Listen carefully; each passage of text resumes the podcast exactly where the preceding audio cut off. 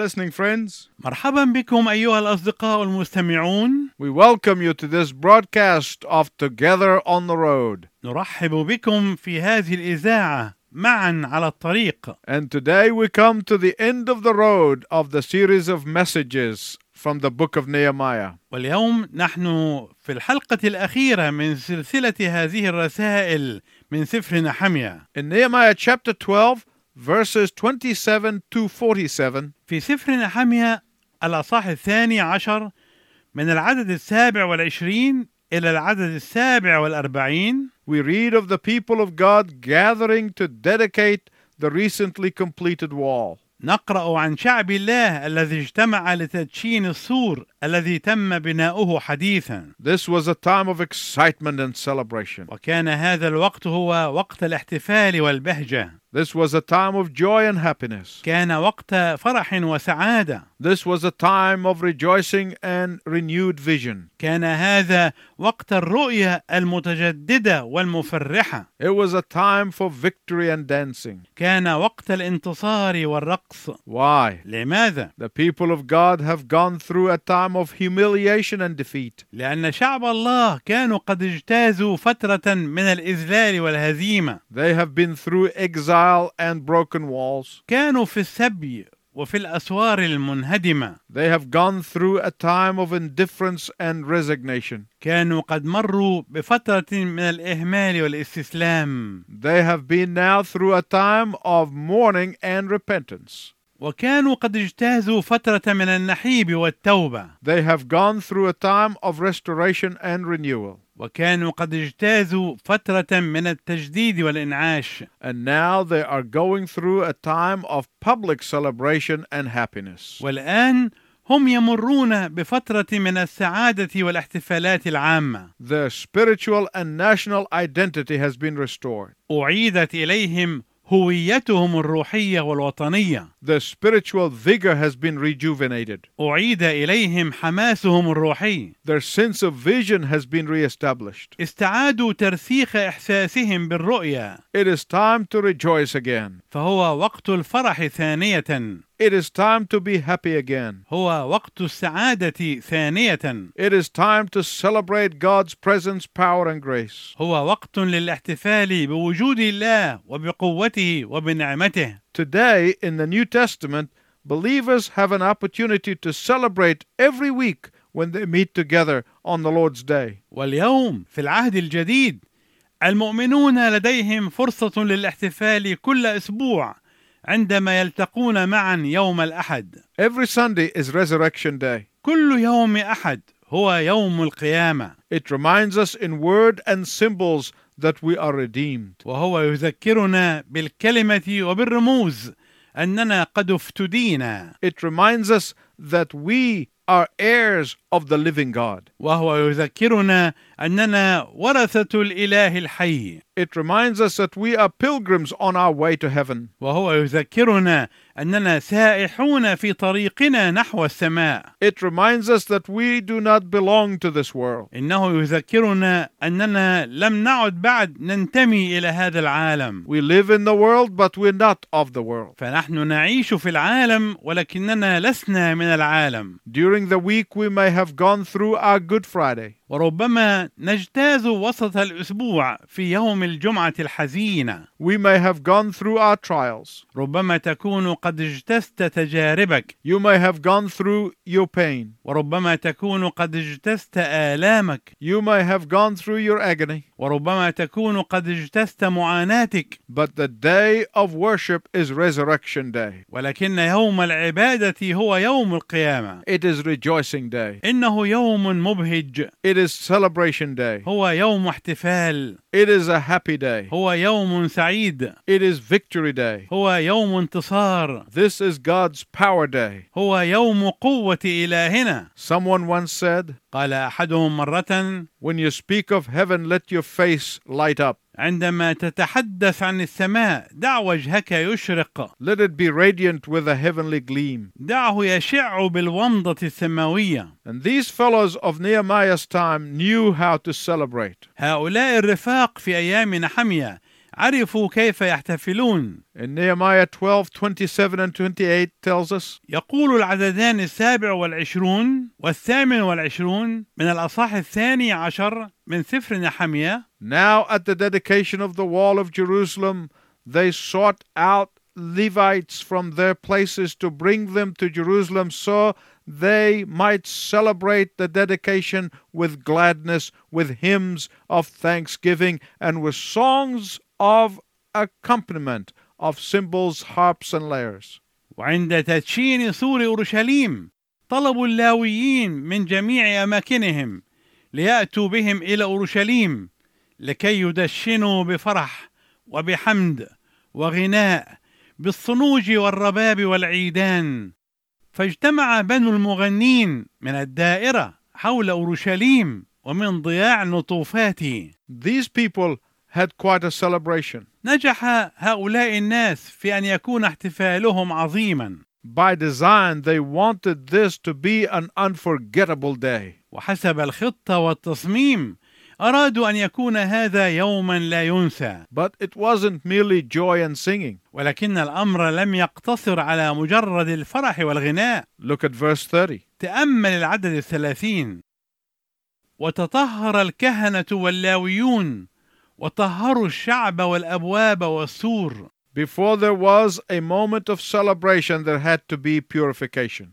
قبل أن تكون هناك لحظة احتفال كان لابد أن يكون هناك تطهير Before there can be true joy, there had to be a time of confession. وقبل أن يكون هناك فرح حقيقي كان لابد أن يكون هناك وقت للاعتراف Before there can be the peace that passes understanding, وقبل أن يكون هناك السلام الذي يفوق كل عقل there had to be repentance and a commitment to forsake past sins. كان لابد أن تكون هناك توبة والتزام لترك خطايا الماضي Now, we are not told exactly what the rite of purification was, نحن لا نخبر هنا بالضبط ماذا كان طقس التطهير but from other places in the scripture, we can surmise that it had to do with personal cleansing through a sin offering. ولكن من أماكن أخرى في كلمة الله نستطيع أن نظن أنه كان يتعلق بالتطهير الشخصي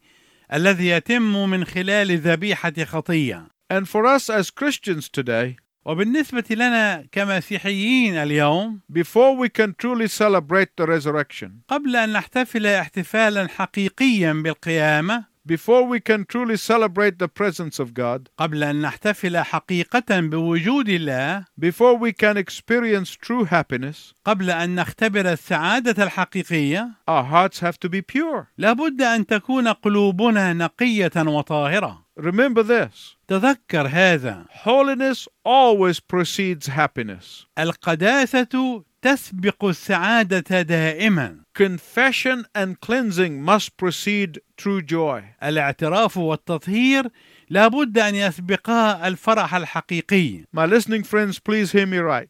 أيها الأصدقاء المستمعون أرجو أن تفهموني فهما صحيحا وجيدا Moral carelessness, borderline sin in your life gives laughter a hollow ring. الإهمال الأخلاقي الذي يتوسط الخطية في حياتك يجعل السعادة بالنسبة لك مزيفة There can be no true happiness and celebration when you laugh off the things that God hates. فلا يمكن أن تكون هناك سعادة حقيقية واحتفال حقيقي عندما تحاول أن تتخلص من الأمور التي يكرهها الله بالضحك والاستخفاف If you truly want to experience the joy of celebrating God, إذا كنت تريد حقا أن تختبر فرح الاحتفال بالرب you better begin with the cleansing moment. فمن الأفضل لك أن تبدأ بلحظة تنظيف وتطهير People look in many places for happiness, الناس يبحثون في أماكن كثيرة عن السعادة but God is the only one who can really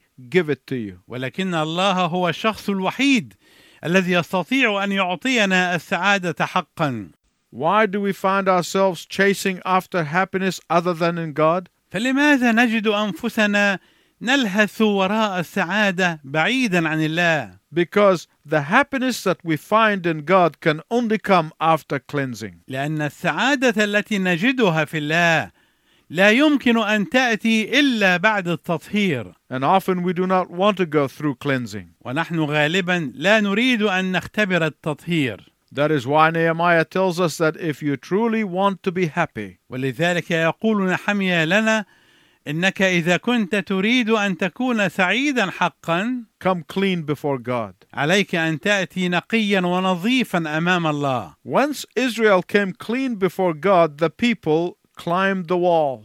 ولما تطهر إسرائيل أمام الله استطاع الشعب أن يتسلقوا السور In verse 31, Nehemiah tells us, Then I, Nehemiah, and the leaders of Judah came up on top of the wall and appointed two great choirs. ويقول العدد الحادي والثلاثون وأصعدت رؤساء يهوذا على السور وأقمت فرقتين عظيمتين من الحمادين When I heard about Nehemiah climbing the wall, I wanted to imagine him jumping up and down on that wall. عندما سمعت كيف أن نحميا صعد على السور تصورت كيف كان يقفز إلى أعلى وإلى أسفل هناك Do you know why? أتعرف لماذا؟ Probably he was jumping up and down because of the words of his enemies when they said that the wall will collapse. ربما كان يرقص فوق السور وهو فرح لأنه تذكر أقوال أعدائه أنه لا يمكن أبدا أن يتمكن من بناء السور Nehemiah probably was jumping up and down to make a point.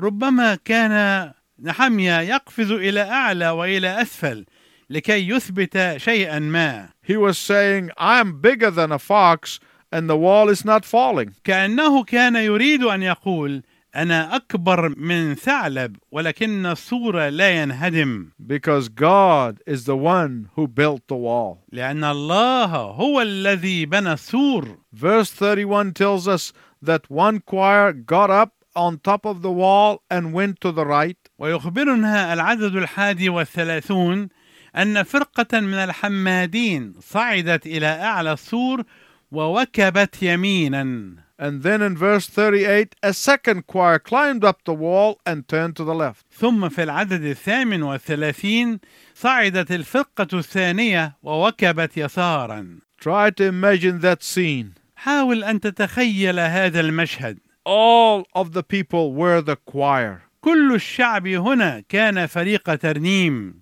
This wasn't the kind of stiff and somber marching. لم يكن هذا مجرد موكب جاف كئيب No. لا Listen to verse 43. اسمع ماذا جاء في العدد الثالث والأربعين وذبحوا في ذلك اليوم ذبائح عظيمة وفرحوا لأن الله أفرحهم فرحا عظيما وفرح الأولاد والنساء أيضا When believers celebrate, they share these same traits. عندما يحتفل المؤمنون فهم يتشاركون في هذه السمات They celebrate before the Lord. كانوا يحتفلون أمام الرب They focus on His presence among them. كانوا ينبرون ويركزون على وجوده وسطهم Their celebrations are marked by rejoicing. كانت احتفالاتهم تتميز بالفرح This was a parade of all parades. كان هذا هو موكب المواكب They were blowing the trumpets and shouting. كانوا ينفخون الأبواق ويهتفون They were dancing and singing and celebrating the presence of God. كانوا يرقصون ويغنون ويحتفلون بوجود الله They were declaring the victory of God. كانوا يعلنون انتصار الله They were rejoicing in God and they were loud. كانوا يفرحون في الرب وكان صوتهم عاليا They were running around and making so much noise. كانوا يجرون هنا وهناك وهم يعملون ضجيجا كبيرا So much so that verse 43 said that the joy of Jerusalem was heard from afar. وكان صوتهم مرتفعا حتى أنه جاء في العدد الثالث والأربعين أنه سمع فرح أورشليم عن بعد كما جاء عن بعد. In Proverbs 17:22 says, يقول العدد الثاني والعشرون من الأصحاح السابع عشر من سفر أمثال "A joyful heart is a good medicine, القلب الفرحان يطيب الجسم. Proverbs 15:13 says, ويقول العدد الثالث عشر من الأصحاح الخامس عشر من سفر أمثال A joyful heart makes a cheerful face, but when the heart is sad, the spirit is broken. القلب الفرحان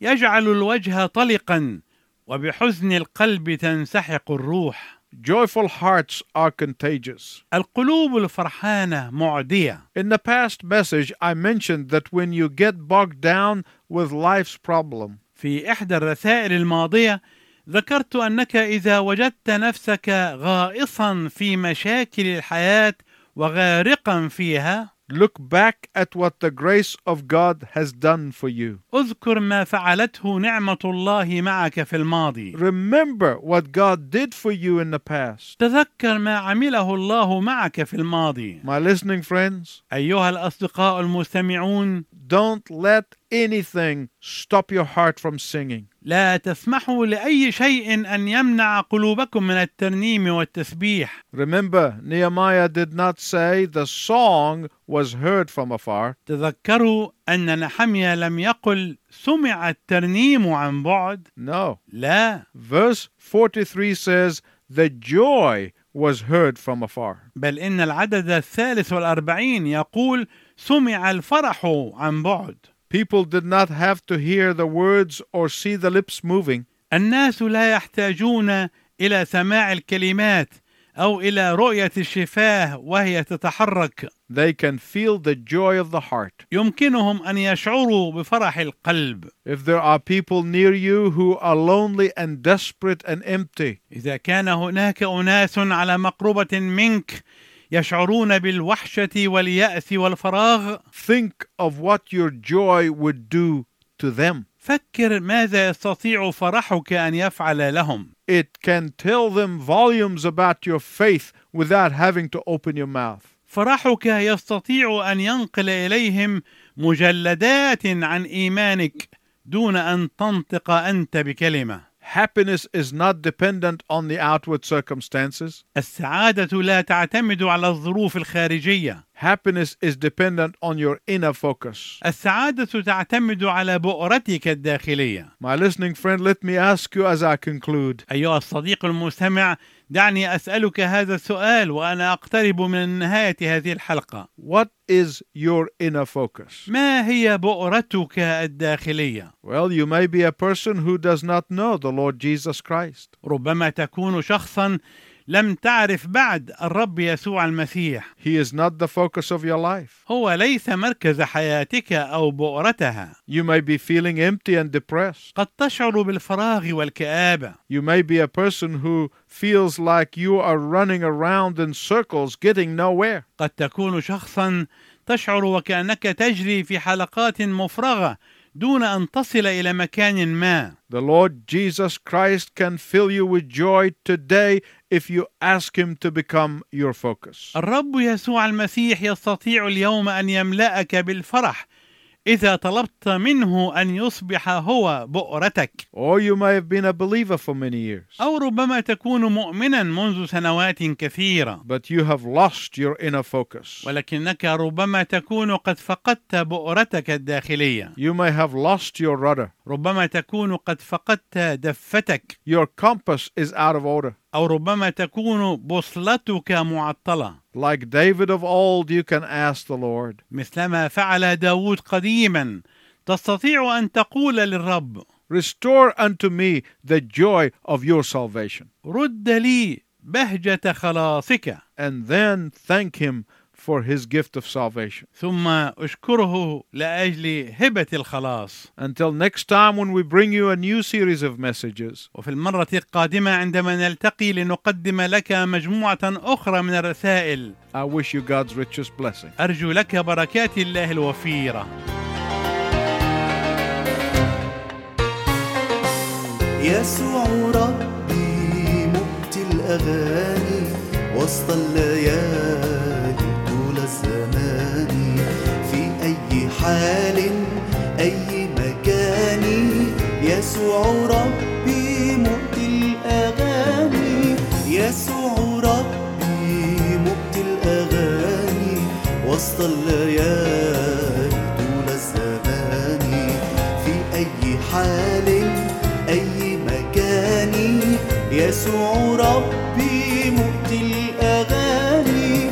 إلى الأمان أسير الأنام رب القدير. فلا أخاف ولا أعاني. يسوع ربي مؤتي الأغاني فلا الغيوم تزيل شمسي ولا الهموم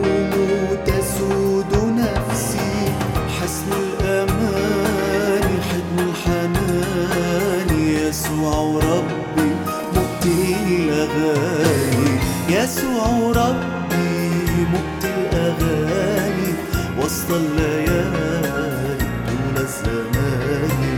في أي حال أي مكان يسوع ربي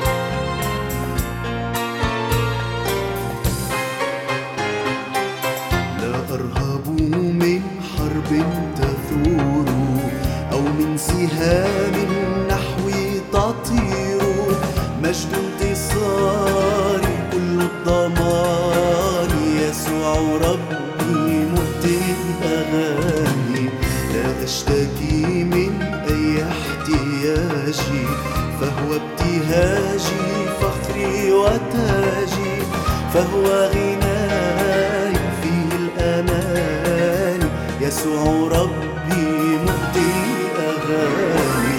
يسوع ربي مؤتي الأغاني. وسط الليالي طول الزمان. في أي حال أي مكان يسوع